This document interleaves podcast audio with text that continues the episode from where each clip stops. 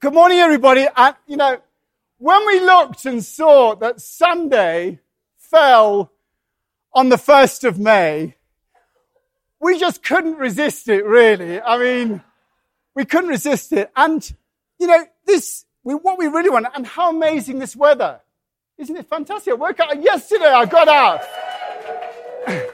Yesterday I got up and it was like sheets of snow going across the, oh no, we're going to do May Day tomorrow. And then today I woke up and it's absolutely fantastic. Now, just, there's going to need to be a bit of context setting. You know, we're in church, we're doing this, why are we doing this, how is it all coming about? So if you like just relax into it, then we'll set a bit of a context as to how this is uh, going to develop and come about.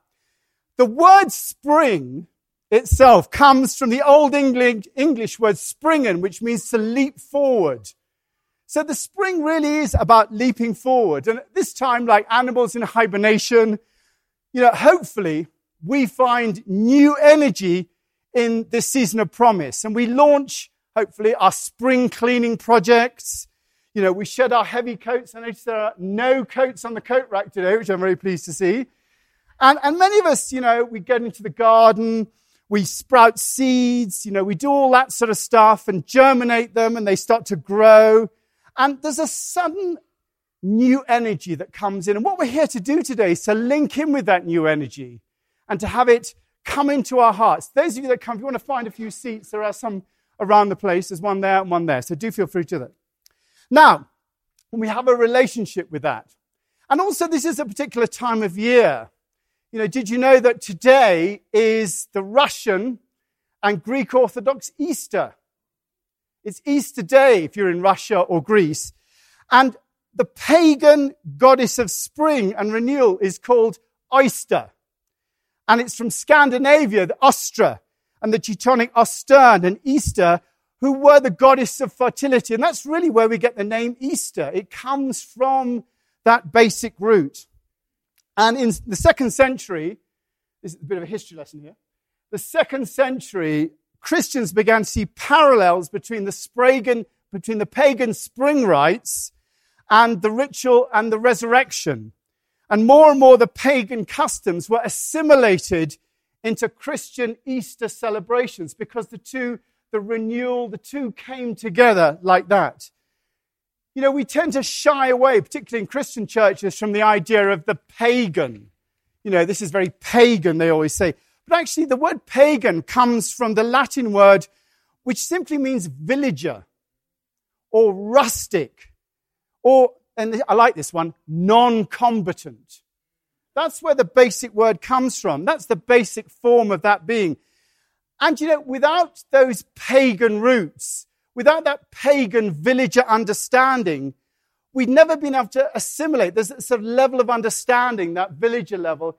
And the Christian faith, the Christian understanding fits on top of that. And without that, you wouldn't be able to understand the concepts because it requires that basic language to be able to understand that. And in many ways, the Christian concepts are built on the old pagan concepts.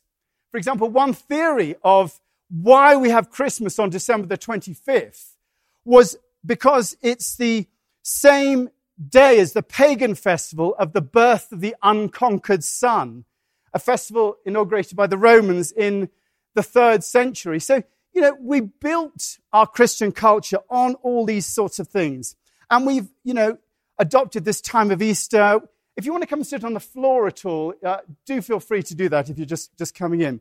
You know, we've adopted some of the pagan rituals. Eggs were a very pagan thing, where we have Easter eggs. And guess which was the sacred animal for that time for pagans? It was the bunny. It was the hare, actually, but of course we've translated into the bunny. And that's where we get the Easter eggs and the Easter bunnies from. And there's something really primeval about it. And primeval means early in life, the first of the age.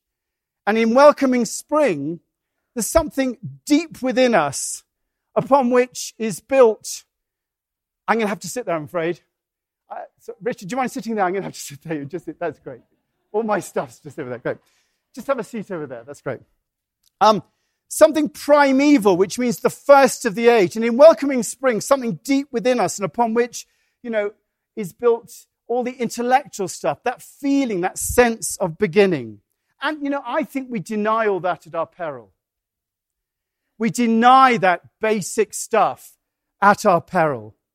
And if we let those basic urges go, those spring like urges, then, you know, underneath we create a void of expression. And it goes to make whatever faith we have slightly disconnected because it's not linked into the earth. It's not linked into the seasons. It's not linked into our concepts of reality from the connection to the movement of the cosmos. And we need to be connected in order for our faith to be real. It's, otherwise, it's just an intellectual exercise. You know, I believe in this. But it's different from believing to participating in it. And really, what we're about here is participating in it, being connected to it all. So, our greater understanding of the nature of reality is rooted in that connection. And that's what we're here today to do. We're here to reach into ourselves, each individual, to reach into our combined memories, touching the deep part of ourselves that's connected to the movement of the cosmos. Because I've said this before, but whether you like it or not, all your body is made up of carbon atoms that were spewed out at the Big Bang 13.7 billion years ago. And so, therefore, you know, however we think about it, however intellectualize it, we are basically carbon atoms. And we're subject to the forces of the universe, the cosmos, the ordering. We're subject to that. And what we're here to do is to let go into that experience, to let go into that ordering, and to do a rite of spring that makes a connection to all that. So, are you up for that? Are you up for that? Good. Okay, so I'm going to come sit next to Camilla. Sorry to move you there, Roger. But so what I'm going to ask you to do now is in a moment, you can put down all your bits of paper and everything like that. And in a moment, I'm going to ask you to close your eyes. This is one of those eyes closed bits. So, uh, and it's just relaxing into it. You're not going to have to do anything. There's no getting up at this point. No one's going to touch you. You'll be totally okay. So I'm going to invite you. So when you're ready, I want you to close your eyes.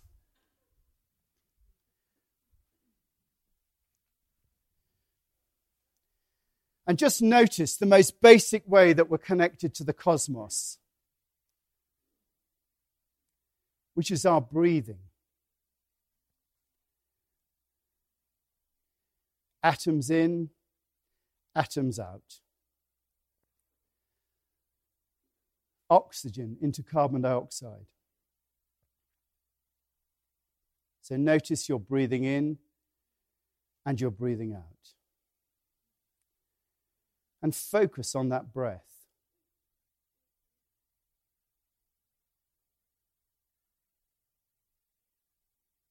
The feeling in your nostrils as you breathe in and out.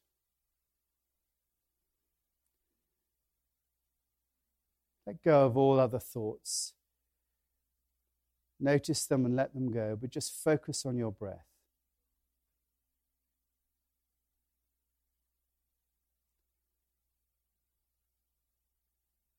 Now deepen your breathing just a bit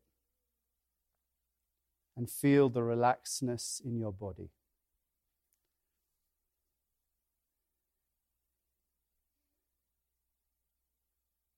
Be completely at peace with your body. The aches and pains, the sensations, the chair that you're sitting on.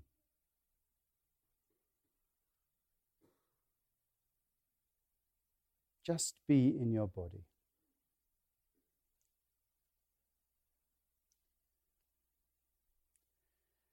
Now bring your attention to those either side of you and include them in your consciousness. Aware of them being and existing with you. Just the three of you.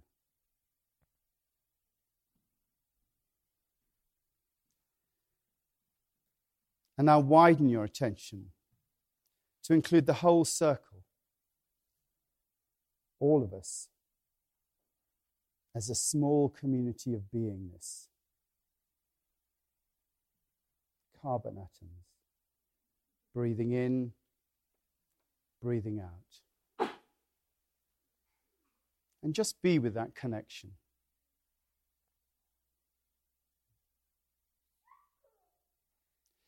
Now go back into yourself and try and locate your own desire to make a contribution to your community, to those around you,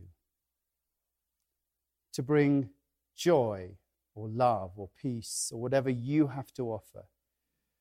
Locate that within yourself. Imagine a spring within yourself that will push that contribution out, bubbling up into the community, into the town. And as it comes out, imagine the season changing around us. Imagine the tree turning to green, the mountains, the fields, the flowers, all coming into bloom. And as they do, feel the energy coming through you. Paint the picture for yourself and allow it to build and grow.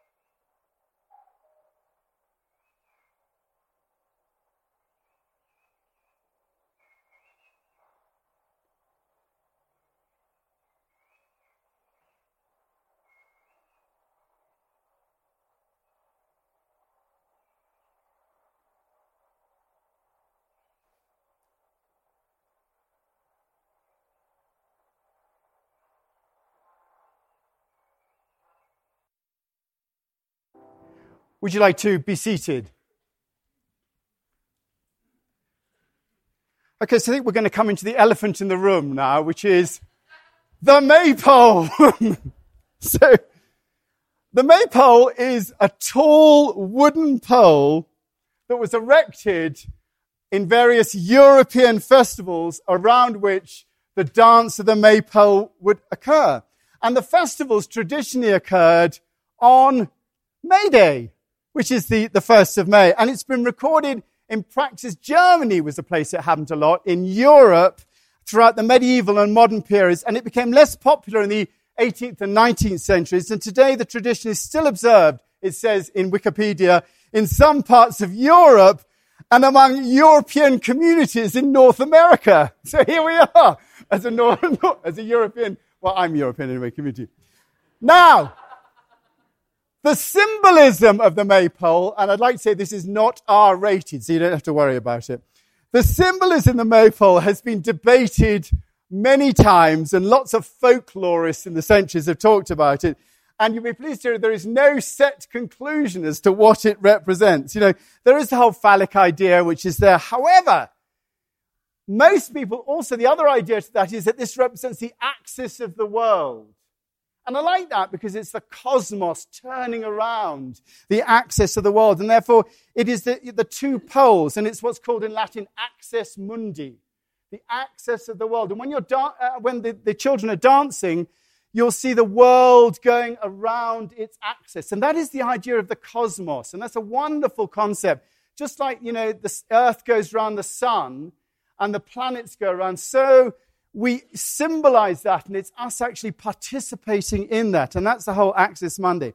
And that, that, that theory is, is quite a big theory. But the, the thing that most people think that it's about, the maypole, is that it's the, the Germanic tradition of the sacred tree. It's the Germanic tradition of the sacred tree. And there's evidence of sacred trees and wooden pillars that go right the way back into history in Germanic Europe. It was known things like Thor's oak and the cosmological view is that, that, that, that the, uh, the universe was a tree and everything flowed around the tree. And the maypoles were simply a part of the rejoicing of the return of spring and the growth of the new vegetation. If you look at it, what, what, what's going to happen is underneath that is just a white tree. And what those ribbons represent is the flowers appearing on the tree. It is like the tree blooms and comes into flower. And therefore, we watch spring happening as the maypole garlands and everything goes round it. And, you know, the practice became increasingly popular throughout the, you know, Middle Ages, with maypoles being a communal symbol of coming together. And, you know, and we like to think of ourselves in Aspen Chapel as a community. And this is a community event. It is a, a coming together around the axis.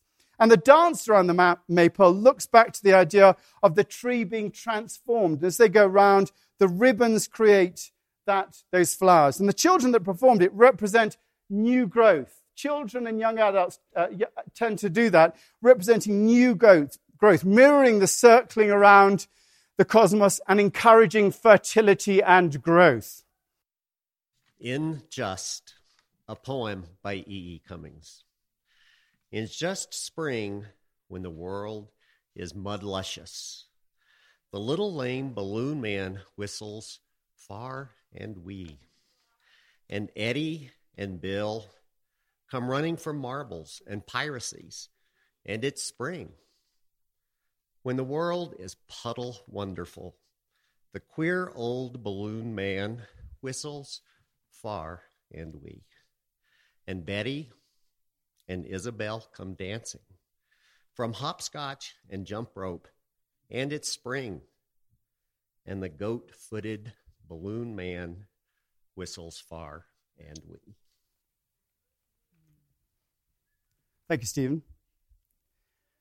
Well, I think, you know, in a sense, something's been lost in the way that we experience ourselves spiritually, particularly in conjunction with, you know, in being connected with the nature of reality. You know, in, in all religions, we address, you know, what we think of as being the great themes of the day. You know, we think that our morals are important and our behavior. We think that the way that we treat each other is important. And you can see, you know, what our values are really in the Judeo Christian tradition by looking at the Ten Commandments. You know, uh, you shall have no other gods before me, make no idols, not take the name of the Lord in vain, keep the Sabbath holy, honor your father and mother, not murder, not commit adultery, not steal, not bear false witness, not covet. You know, all very important to us as humanity. But what about the bigger picture? You know, what about the animals and the plants or the earth. You know, this week being Earth Day. What about all that? That doesn't seem to be included very much in the Ten Commandments. And when you look at the earth from space, that beautiful green and blue orb, you know, quite honestly, how important are the Ten Commandments to that? You know, how does it bear? You know, religion is so much about how we behave. You know, even love the Lord your God with all your heart and all your mind and all your strength. Love the Lord, you know, love your neighbor as yourself. All that is how we behave. And the danger is with all that, it's all up here. It's all in our minds, it's all in our thoughts, and it's all in our bodies and, you know, what we think and feel as beings, individuals. But what about all the rest? What about all the other stuff that's not related to us? What about, you know, humanity? Think of humanity. What about think of humanity as the ultimate flower of the earth? That humanity, that we are actually, individually, we are the flowers of the earth, connected and mothered by the earth. Remember, it is Mother's Day next week, and we will be returning to that next week. We'll be having a special service of the feminine next week. And the earth is connected and mothered. The earth is connected and mothered by the universe. The fundamental interconnectedness of all matter. You know, where is that? You know, we have ideas about enlightenment being about interconnectedness and all that sort of business. You know, we do link it in there. But, you know, Earth Day is about the reality of it. It's about Earth. It's about microbes, about plants, insects, and animals being involved in one planet, connected in one planet. You know, that whole idea of the Gaia theory that proposes that organisms interact with their inorganic surroundings on the Earth to form, we react all of it together to form a synergistic, self regulating, complex system that helps us maintain and perpetuate the conditions for life on Earth. There is an interconnectedness with all things going on. The Gaia theory talks about how the biosphere and the evolution of life forms, all that affects the stability of the global temperature. We know all about that. Ocean salinity, oxygen in the atmosphere, the maintenance of the hydrosphere of liquid water and other environmental valuables that affect the habitat of the earth. And that hypothesis of the interconnected was formed by James Lovelock. And he called it the Gaia theory. And Gaia comes from the word, the idea of the earth as a goddess. The Greek Gaia, the spouse of Uranus, mother of the Titans, the personification of earth, that goddess. That's where the Gaia word comes from. And, you know, we are part of that. We are part of that interconnectedness. I love the idea of thinking, you know, about the Earth's survival. You know, is the Earth going to survive? Well, of course the Earth will survive. The only question is whether humanity will survive or not, or will go the way of the dinosaurs. You know, the Earth will be here. And what we're doing here is making, what we're doing here now in this rite is making a connection with the Earth and the cosmos demonstrating that we know that we are part of something bigger than ourselves, but also that we're connected to it and we are part of it. We too, individually, are spring and we play our part in it, and we must play our part in the harvest as well when that comes along and in the winter, and that is all part of our religion. Religion comes from the word religare, which means to go through again in terms of re, again, legere, to read. It means to read through again. It has a concept religion of seasons. You go through it again and again, and you re experience it, rereading every day, week, and year. The book, the book that is our lives. And I love the idea of nature being the fifth gospel. Nature is the fifth gospel. And that's what I think it means in Genesis when it says that the Lord God took man and put him in the Garden of Eden to work it and keep it. We have to play our part in that, just as the earth does, just as microbes do, just as insects do, and other plants and animals do. And our part is much greater because we have consciousness of the process. We are conscious of the process of it going on. And the purpose of our spiritual lives is to serve this vision. not by imposing our own ideas and stripping the, the earth of its wealth for our own consumption, but by serving the cosmos, by being part of a greater wheel of life that flows in our everything. The wheel of life that flows through us and we are part of, like a perfect clock. Everything goes round and round, like plants, like gravity, like life and death, in and out, round and round. Rocks are hard and water's wet. That really should be our enlightenment. Rocks are hard and water's wet. Flowing in the will of God, subject to the Lord of the dance.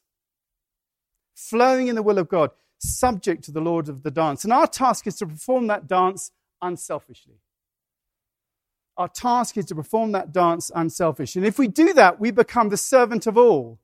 And life is able to continue on its way to greater consciousness until at last all things find their place in the perfect image of the divine spirit.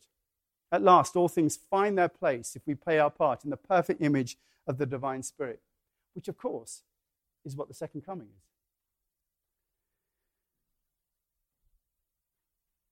But that's another message. So that's what we're doing here today. We're participating, we're mirror, mirroring the great cosmic dance of life.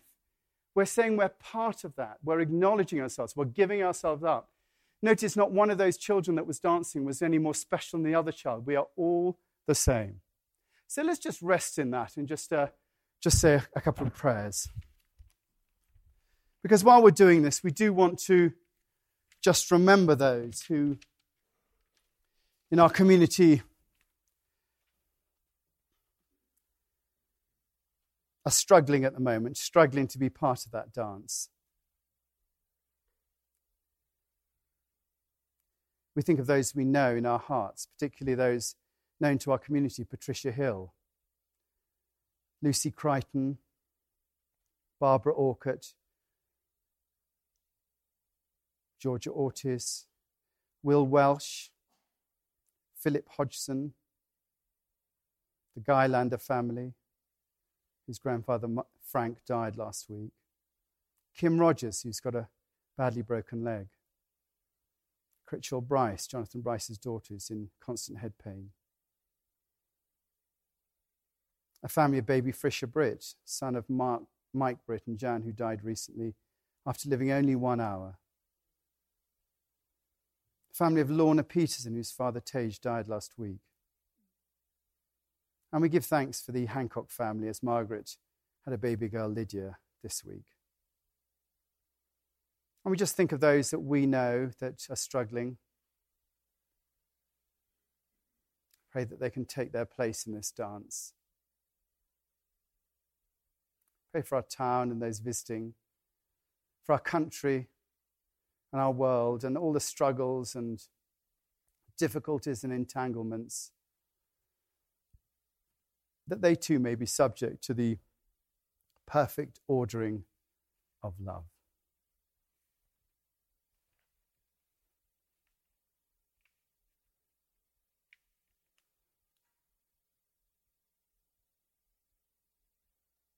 Amen.